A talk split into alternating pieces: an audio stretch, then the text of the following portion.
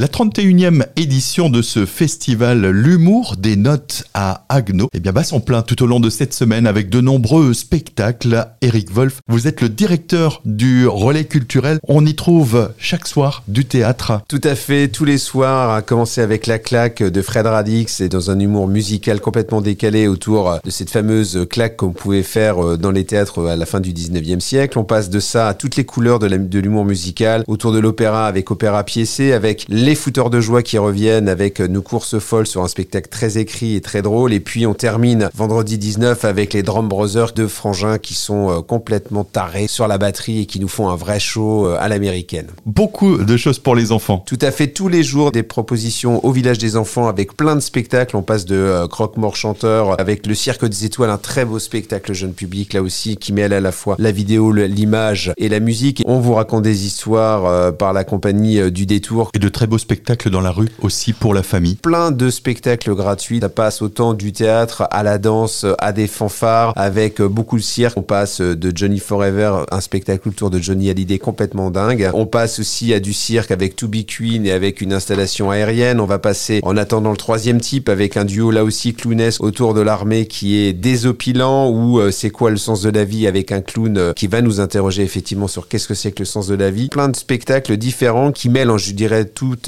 à la fois l'humour, la musique, le théâtre, la danse, mais qui euh, ont ce fil conducteur tout au long de leur spectacle et qui font la richesse de notre programmation avec un spectacle de chair et d'acier qui viendra euh, clôturer le samedi 21 à 21h30, un très beau spectacle un peu plus euh, important qui nous emmènera dans un univers un peu à la Frix comme ça, un peu avec une espèce de théâtre de foire avec un, un battleur qui nous montrera deux personnages complètement barrés pour nous faire une démonstration aérienne de toute beauté.